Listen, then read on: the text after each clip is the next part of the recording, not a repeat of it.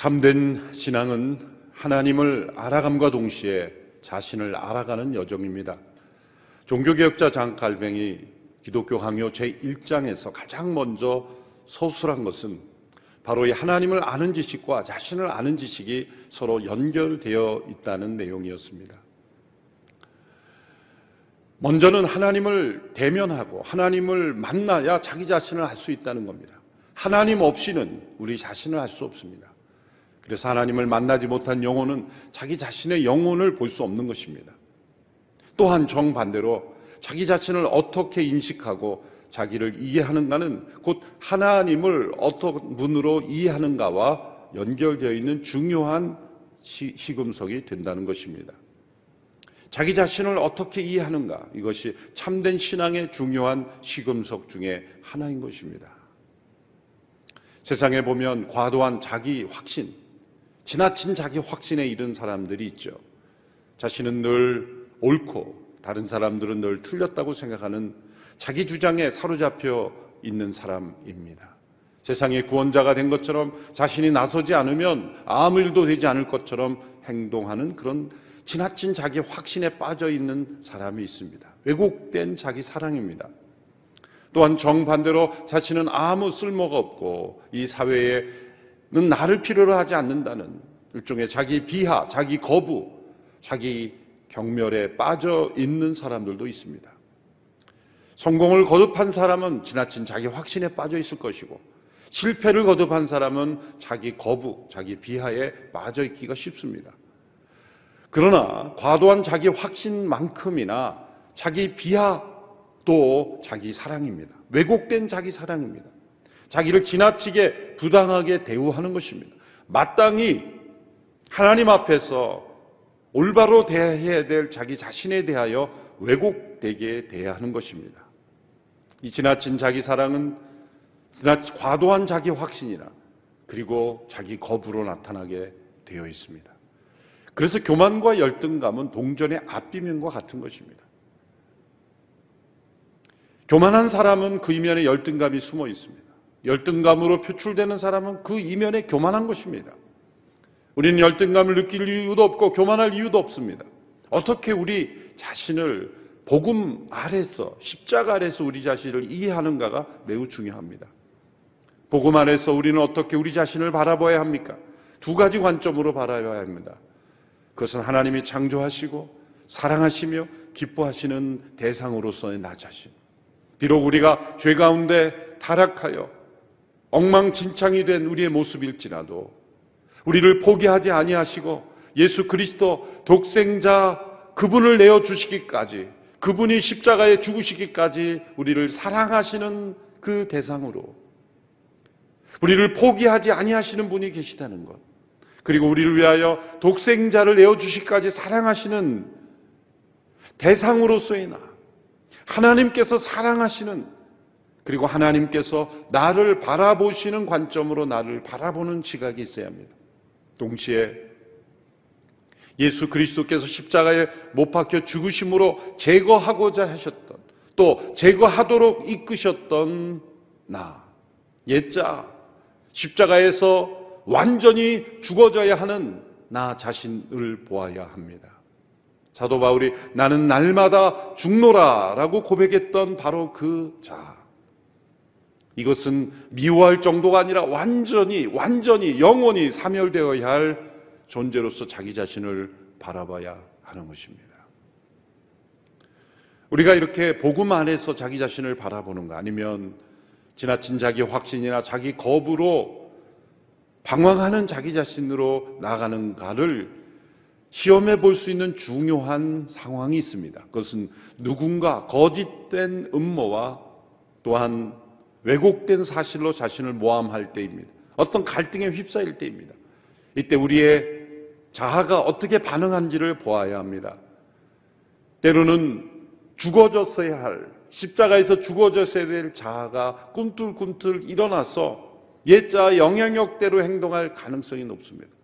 또한 사랑받고 존중받아야 될 자아가 여러 가지 공격을 통해서 자기 거부, 자기 비하, 그리고 심각한 자기 경멸에 이를 수도 있습니다.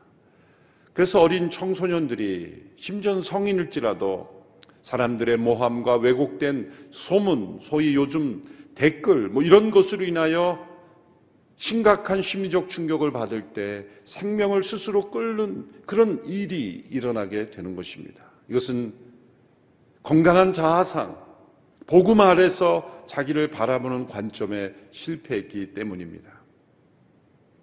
사도 바울이 그러한 위기와 도전에 직면해 있었습니다. 고린도 교회 성도들로부터 사도 바울은 공격을 받았습니다. 자격이 없는 자라고 도전을 받았습니다. 무자격자라는 겁니다. 당시에 사람들이 자신을 증명하는 도구로 사용했던 추천서가 사도 바울에게는 없다는 것입니다. 당시에는 명망 있는 평판이 좋은 사람들의 추천서를 가지고 자신의 신분과 능력을 증명하는 그런 시대가 있었습니다. 오늘날에도 그런 추천서는 요구되긴 합니다만 누군가의 추천보다 더 중요한 것은 개인의 능력이죠. 자신이 어떤 자격을 가진가는 함께 일해보면 아는 것이죠. 그러나 당시에, 바울 당시에 심지어 교회까지도 이런 추천서의 문화가 깊이 물들어 있었던 것 같습니다. 사회에서는 어쩔 수 없었겠죠. 어떤 검증될 수 있는 인사 시스템이나 그러한 제도가 없었기 때문에 누군가의 추천서가 자신을 보증하는 그러한 문화가 깊이 뿌려 내려져 있었기에 당시의 초대교회에서도 예루살렘 교회 지도자들의 이 추천서 그것이 그들의 증명서였고 그것을 기반으로 해서 그들은 교회를 다니며 활동하였던 것 같습니다. 고린도 교회의 그러한 추천서를 어떻게 만들었는지 예루살렘 교회의 추천서를 가진 자들이 자신의 자격을 증명하며 이런 추천서가 바울에게는 없지 않느냐라고 도전했을 때 고린도 교회 성도들이 그들의 입장에 기울어졌던 것 같습니다. 바울에게는 그러한 추천서가 없었습니다. 아니 필요하지 않았습니다. 그래서 그들은 이 바울이 과연 사도로서의 자격이 있느냐라는 문제로 바울을 불신하게 되었던 것입니다. 사도가 되기 위해서는 근본적으로 예수님과 함께 동행하고 일정한 기간 예수님과 함께 살아가며 예수님의 부활을 목격한 자들을 사도라는 직임을 당시에 부여했었습니다. 그래서 흔히 열두 사도 제자들이 이제 열두 제자였다가 이제 그 사도들로 전환되면서 과연 누가 사도인가라고 말할 때 그것은 예수님과 동행한 이력이 있어야 되고 또한 예수님의 부활의 증인이 될 수 있어야 합니다. 사도 바울은 예수님과 동행하기는커녕 후에 그 사도들을 핍박하는 핍박자였죠. 그래서 첫 번째 조건은 구비되지 못했습니다. 그리고 예수님의 부활을 함께 누군가 목격한 것도 그러한 증거해 줄 수 있는 사람. 현상은 있었지만, 담에색 도상에서 함께 하던 어떤 신비한 현상을 봤지만, 부활하신 예수님의 음성을 눈으로 나타난 가시적인 부활하신 예수님의 체험을 증거해 줄 사람이 자신밖에 없었기 때문에 바울은 이러한 추천서 가 쓰여질 수 없었던 것입니다. 물론 예루살렘 교회 지도자들은 바울을 인정하고 그리고 그의 사역을 통해 나타난 분명한 증거를 알고 있기에 바울을 인정하였죠. 그래서 예루살렘 공의회 때도 바울과 함께 야고보 베드로가 함께 토론하지 않습니까? 그러나 고린도 교회 성도들은 바로 거짓된 사람들의 그러한 활동에 넘어가서 바울을 불신임하고 그리고 바울을 공격하기 시작했던 것입니다.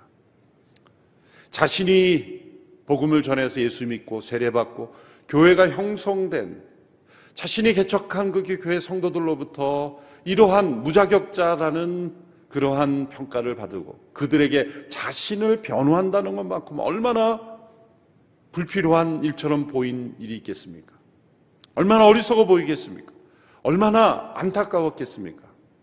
그러나 어쩔 수 없이 그들이 지금 거짓의 사람들에 휩쓸려 있기 때문에 어쩔 수 없이 자신을 증명해야 하는 이 바울의 안타까운 모습. 그것이 고린도 후서의 장마다 나타나는 것입니다. 그래서 고린도서 후반부에는 참 어리석구나. 또 내가 이렇게 나를 변호하는 것 자체가 어리석게 생각된다. 그러나 어쩔 수 없다. 부득이하게 내가 내 자신을 좀 자랑해야 되겠다. 그렇게 자신을 변호하는 바울의 모습이 나타납니다. 바울에게 있어서 유일한 추천서가 무엇입니까? 분명 바울은 부활하신 예수님으로부터 직접 부르심을 받았고, 그리고 이방인의 사도로 부르심을 받았고, 그의 삶과 그리고 열매가 그에게는 추천서 이상의 추천서와 비교할 수 없는 그러한 증거였음에도 불구하고 바울을 믿지 않는 그 고린도 교회 성도들, 그의 권위, 그의 자격, 심지어 그의 인격까지도 믿을 수 없다고 하는 그들에게 자신을 뭐라고 변호하는지 오늘 3장에서는 두 가지로 사도 바울은 누구의 추천서가 필요 없는 이유, 다른 어느 누구의 추천서가 필요 없는 이유를 두 가지로 설명하고 있습니다. 첫째는 고린도 교회 성도들이 그들 자체가 바로 자신에 대한 그리스도의 추천서이기 때문이다. 그리스도의 편지다라는 말을 사용하게 됩니다. 오늘 본문 3장 2절에서 3절의 말씀입니다. 여러분이야말로 모든 사람이 알고 있고 읽고 있는 우리 마음에 기록된 우리의 편지입니다. 여러분 우리의 섬김을 통해 나타난 그리스도의 편지입니다. 이것은 먹으로 쓴 것이 아니라 살아계신 하나님의 영으로 쓴 것이며 돌판에 쓴 것이 아니라 육체의 마음판에 쓴 것입니다. 여러분이야말로 나에 대한 추천서입니다. 여러분 사람 한 사람의 추천서를 받는 게 쉽겠습니까? 아니면 자신을 통해 변화시킨 한 사람을 만들어내는 게 어렵겠습니까? 명망 있는 사람의 추천서는 일대일로 어떻게든 받아낼 수 있겠죠. 그러나 자신을 통해 누군가 한 사람이 변화된 그 영혼이 있는가라고 말할 때는 그 추천서와는 비교할 수 없는 희생과 헌신, 노력이 요구되는 것입니다. 고린도 교회 성도들은 지금 바울에게 문서로 된 추천서를 보여달라. 그렇지 않으면 당신은 우리에게 아무런 말할 권한이 없고 자격이 없다. 사도가 아니다. 당신은 지금 거짓말하고 있는 거라고 그렇게 주장하고 있는 그들에게 바울은 이렇게 답변하고 있는 겁니다. 추천서를 원하십니까? 그대들이 바로 나에 대한 추천서입니다. 한 사람으로부터 혹은 누군가로부터 추천서를 받는 것보다 더 비교할 수 없을 만큼 어려운 것은 사람이 변화된 열매인 것입니다. 바울이 고린도 교회 성도들이 곧 나의 편지, 그리스도의 편지라고 고백하는 이유는 그리스도께서 살아계신 그리스도, 부활하신 그리스도께서 바울을 통해서 고린도 교회 안에 역사하신 그 역사, 그 변화된 그들의 삶, 그 자체가 바로 나에 대한 자격 증명이라고 고백하는 것입니다. 어떻게 이런 일이 일어났을까요? 사도 바울은 세 가지를 통하여 일어났다고 설명합니다. 첫째로 살아계신 하나님의 영의 역사로 너희들 가운데 일어난 변화가 나에 대한 추천사라는 겁니다. 살아계신 하나님의 영의 역사. 고린도 지역을 다닐 때 나타났던 성령의 강력한 역사가 있었다는 겁니다. 물론 모든 복음 전도 역사가 성령의 역사죠. 그러나 고린도라는 이 도시의 특성, 당시에 가장 번화했지만 동시에 가장 음란했고 가장 퇴폐했고 하나님 없는 우상이 가득했던 그 도시에 어떻게 고린도 교회가 생겨날 수 있었겠습니까? 그것은 강력한 성령의 역사였기 때문이죠. 강력한 성령의 역사였기 때문이죠. 사도 바울은 자기 자신의 영적 사역자, 사도로서의 자격을 무엇으로 설명하는 것입니까? 소위 요즘 말로 스펙이 아니라 스피릿, 성령의 능력이라는 겁니다. 사도 바울은 당신들이 요구하는 그런 어떤 자격 증명서, 구체적인 자격 증명서는 나에게 없지만 나에게 있는 자격 증명은 나를 통해 성령의 강력한 역사가 당신들에게 나타났다는 것이다. 심지어 고린도 교회 안에는 다른 교회는 없던 은사들이 나타나서 그 은사의 진위 여부를 판별해 달라는 요청도 하지 않았습니까? 강력한 성령의 역사가 없으면 일어날 수 없는 일들이 고린도 교회 안에 일어났다는 겁니다. 두 번째는 바울의 섬김을 통해 바울의 섬김을 통해 그들에게 놀라운 변화가 일어났다는 것이 자신에 대한 증명이라는 겁니다. 살아계신 하나님의 영의 역사와 이 우리의 섬김은 서로 연결되어 있다는 겁니다.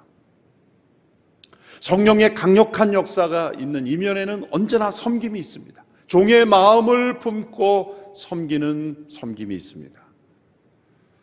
성령의 은사가 잠시 임했다가도 떠난 이유가 뭘까요? 이 종의 섬김의 태도를 잃어버렸기 때문이에요. 그래서 한때 성령의 사역자로 쓰임 받았던 사람들이 잘못된 교만의 길로 또 잘못된 그런 사입의 길로 나가는 이유가 바로 이 종의 마음, 이 섬김의 마음을 잃어버릴 때 반드시 잘못됩니다. 또 성령의 은사와 역사를 굳이 간절히 구하지 않았더라도 진정 섬김의 태도, 섬김의 마음을 가진 이들 통해서는 하나님은 반드시 성령의 도구로 사용하십니다. 이 두 가지는 함께 가는 것입니다. 바울이 지금 자신에 대한 자격 증명을 요구하는 이들에게 참된 사역자의 모습을 오히려 반증하고 있죠. 그것은 무엇입니까? 타이틀이 아니라는 거죠. 제가 영어로 이렇게 말을 만들어 보았습니다. 타이틀이 아니라 타올이다. 이 타올은 왜 타올입니까? 예수님께서 제자들의 발을 수건을 두르시고 발을 씻겨 주신 그 섬김의 상징이 수건 아니겠습니까? 예수님의 섬김은 십자가에서 잠시 고통받고 죽으시는 정도의 차원이 아닙니다. 영원하신 그분이 시간 속에 오시고 우리를 창조하신 분이 피조물이 되시며 인간의 몸을 입으신 성육신 그 준비하는 과정, 그리고 성육신 하셔서 지자들의 발을 씻기시고, 그리고 인간들의 죄를 대신하여 죽으신 모든 과정이 섬김의 여정이었습니다. 그 섬김을 통하여 성령님이 임하신 거죠. 예수 그리스도의 섬김을 통하여 하나님의 성령의 역사가 임했듯이 이제 사도 바울의 섬김을 통하여 고린도 교회에 그 성령이 임하셨고 우리의 섬김을 통하여 또 다른 영혼들에게 성, 성령의 역사가 임하는 겁니다. 세 번째로 사도 바울은 그 모든 성령의 역사가 섬김을 통하여 임하는 대상은 그 같은 바로 마음이다. 육체의 마음판에 새겨져 있다. 하나님의 영의 역사의 대상은 언제나 마음, 인격의 중심입니다. 마음이라고 할 때 이것은 근본적인 변화가 일어나는 곳이라는 겁니다. 지식이 아니라 마음이라는 것입니다. 모세 시대에 하나님께서 돌판에 새겨주신 그 율법은 하나님의 진리였지만 그것은 사람들이 읽고 생각하는 지식의 영역에 머무르는 그리고 그 지식을 마음으로 변화시켜야 되는 것은 우리의 책임이지만 그럴 능력이 없었던 것은 마음이 삐뚤어져 있고 마음이 왜곡돼 있고 마음이 부패했고 마음이 어둠 속에 있는데 어떻게 그 지식대로 행하겠습니까? 아는 대로 행하지 못하는 것은 그 지식이 문제가 있어서가 아니라 우리의 마음이 타락했기 때문입니다. 그리고 그 지식은 우리의 마음이 얼마나 문제가 많은지를 보여줄 뿐이었습니다.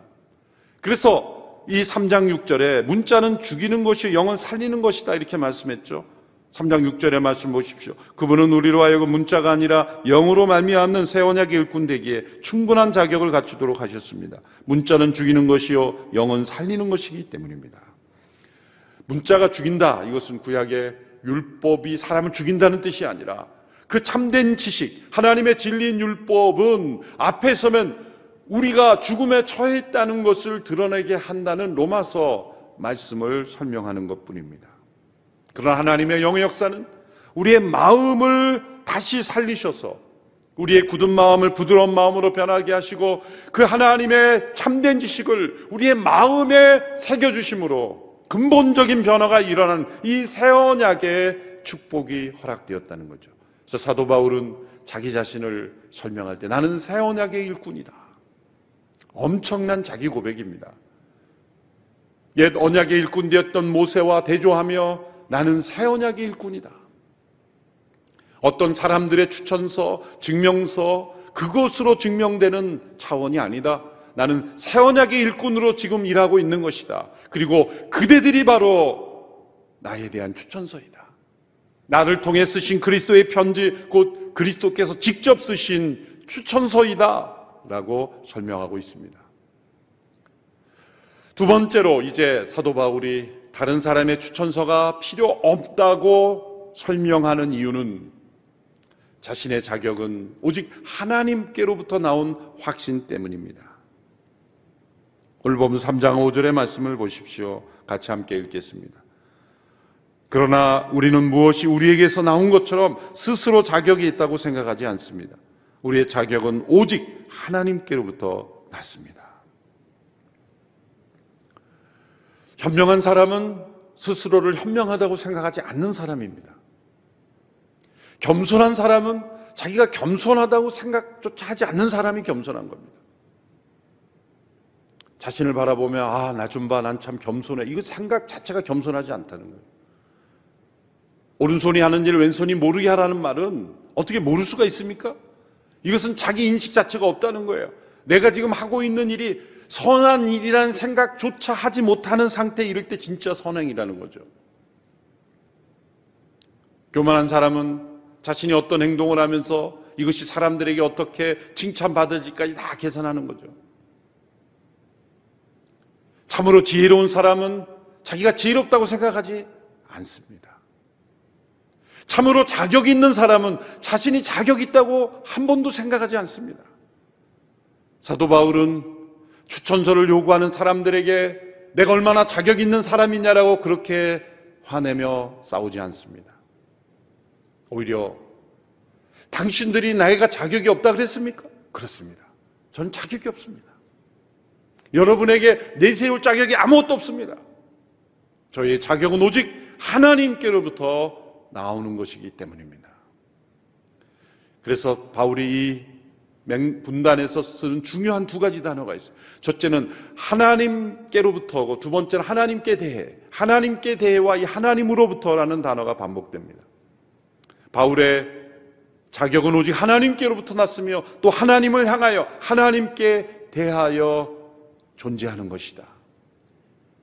이 하나님 앞에서 고람되어 그리고 하나님께로부터 난 자신의 소명, 그의 부르심이 바로 바울을 움직였던 모든 동력이었던 것입니다. 이렇게 하나님의 부르심을 따라 움직이는 사람들은 사람의 칭찬에 쉽게 넘어가지 않습니다. 또한 사람의 모함에도 쉽게 흔들리고 무너지지 않습니다. 또한 자기 자신을 끊임없이 성찰하며 하나님 앞에서 자기 자신의 모습을 비추어 봅니다. 고린도 교회 성도들이 자신을 공격했을 때 바울은 자신은 다 옳고 저들은 다 틀리다라고 생각하지 않았을 거예요. 자신을 돌아보았을 겁니다. 하나님께서 이런 상황을 허락하시는 이유가 무엇일까? 자신을 돌아보며. 그러나 그 모든 상황 속에서 움직일 수 없는 이 확신, 이 확신이 그에게 있다는 겁니다. 그것은 오직 나의 자격은 하나님께로부터 났다는 확신이었습니다. 이 확신이란 단어는 무슨 뜻입니까? 다른 말로 표현하면 충분하여 차고 넘친다라는 겁니다. 바울에게는 하나님께로부터 오는 이 차고 넘치는 믿음, 확신이 있습니다. 스스로 만든 확신, 스스로 부여한 자격은 어려운 환경, 공격에 맞으면 다 무너져 버립니다. 그러나 하나님께로부터는 확신은 결코 무너지지 않습니다. 예수 그리스도를 통하여 하나님께로부터는 오는 이 확신, 이것이 우리에게 필요한 것입니다. 오늘 이 시대 교회가 때로 오해받고 공격받고 또 공격받을 만한 일을 할 때도 있습니다. 이 모든 상황 속에 우리가 교회로서 존재하는 것이 무엇인가를 깊이 되새기게 됩니다. 자기 우리 자신을 성찰해야 합니다. 하나님 앞에서 또 하나님께로부터 온 공동체인가? 만약 그런 확신이 없으면 교회는 이 시류 속에 휩쓸려 갈 겁니다. 그래서 사회학자들은 이제 교회는 더 소멸할 것이다, 없어질 것이다, 쇠퇴할 것이다 말하죠. 만일 그러한 기준으로 교회가 무너질 것이었다면 교회는 벌써 역사 속에 무너졌을 겁니다. 지금과 비교할 수 없는 핍박이 교회 내야 된 핍박이 교회 역사 속에 있었어요. 세계 역사 속에 있었어요. 로마 황제들의 핍박을 시작했던 역사 속의 수많은 흐름 속에서 사실은 교회가 줄인 것처럼 보이지만 교회가 줄이었던 적은 없습니다. 교회는 언제나 주변에 있었습니다. 그리고 교회는 언제나 핍박 속에 있었습니다. 이러한 시대 속에 바울이 가졌던 이 확신이 우리에게 있는가? 교회는 하나님께로부터 온 공동체, 하나님께 대하여 존재하는 공동체인가? 예수 그리스도의 복음, 그것이 우리에게 진정 영원한 소망인가? 우리는 그 복음을 붙잡고 죽음을 이길 소망이 있는가? 이 세상의 모든 시련을 이길 소망이 있는가? 시험과 고난 앞에서도 기뻐할 수 있는가? 위기 상황 속에서도 자기를 먼저 생각하지 않고 이웃을 사랑할 수 있는 그런 넉넉한 사랑이 우리에게 있는가? 이 모든 것은 확신에서 흘러나오는 것이죠. 이런 확신을 확인해야 되는 때가 이 시기입니다. 그래서 개혁개정 번역은 5절을 이렇게 번역했죠. 우리의 만족은 오직 하나님으로부터 나느니라. 이 만족이라는 단어를 ESV 번역은 sufficiency라는 단어로 번역했어요. Our sufficiency is from God. 하나님으로부터 나오는 이 충분함, 넘치는 이 확신이 과연 우리에게 있는가? 사람을 바라보며 세상을 바라보며 우리는 교회로서 존재하는 것이 아닙니다. 때로 교회는 사람들로부터 오해받고 그리고 공격받고 그리고 비난받습니다. 우리에게 그런 비난받을 만은 있다면 우리는 회개해야 됩니다. 그러나 비난받을 일이 없음에도 불구하고 공격받으면 우리는 이 바울에게 있었던 이 확신이 필요한 거예요. 우리의 자격은 오직 하나님께로부터 났느니라. 그리고 하나님께 대하여 우리는 언제나 존재해야 합니다. 날마다 말씀 앞에 회개하며 우리 자신을 돌이켜보며 세상의 소금과 빛으로 부르심을 받은 우리의 사명에 충실하며 사람들에게 인기가 좋으면 그것이 올바른 것이고 사람들에게 인기가 없으면 그것이 올바르지 않은 길이라면 교회는 존재할 수 없습니다. 세상의 정치인들은 많은 사람들의 지지만 받으면 다 옳다고 생각하지만 수많은 사람들의 지지를 받고도 거짓된 길도 있었어요, 역사 속에. 많은 사람들의 지지를 받는 지도자가 옳지 않은 길로 인도했던 적이 많습니다. 사람들의 인기, 추천, 지지도 그것은 옳고 그름의 기준이 될 수 없어요. 오직 하나님께로부터 나는 이 확신. 하나님 앞에서, 하나님을 향하여 가질 수 있는 이 충분함. 그것은 고난을 이기고, 시련을 이기고, 시험을 이기고, 죽음을 이기고 영원한 소망을 우리에게 허락하시는 것입니다. 오늘 사랑하는 모든 성도들이 이 하나님께로부터 받은 이 부르심 앞에 온전히 순종했던 사도 바울의 이 확신을 우리가 함께 경험하는 우리 모두가 되기를 축원합니다. 기도하겠습니다. 하나님 아버지 어려운 이 시대 가운데 우리에게 바울에게 있던 이 확신을 허락하여 주옵소서. 하나님으로부터 그리고 하나님께 대하여 가진 이 넘치는 확신. 그 어떤 사람들의 말과 심지어 비난과 공격에도 흔들리지 않을 수 있는 그러나 우리 자신을 지나치게 과도하게 확신하거나 또한 자기를 거부하지도 않는 복음 앞에서 십자가 앞에서 우리 자신을 바라보며 또한 세상 속에 소망의 복음을 드러낼 수 있는 주님의 백성들이 다 되게 하여 주옵소서. 예수님의 이름으로 기도합나이다. 아멘.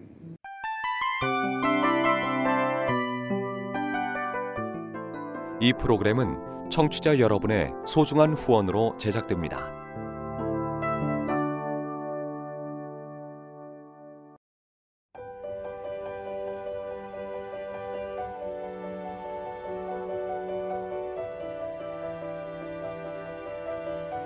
세상에는 수많은 교회들이 있지만 더 깊이 있는 말씀 강해를 찾기 위해 크기로만 교회를 선정하지 않습니다.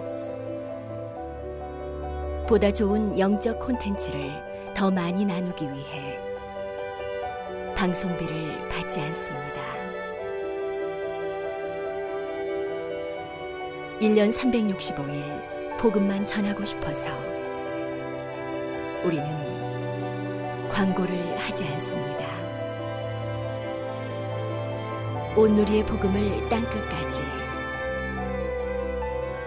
CGN TV와 함께 땅끝 선교사가 되주세요.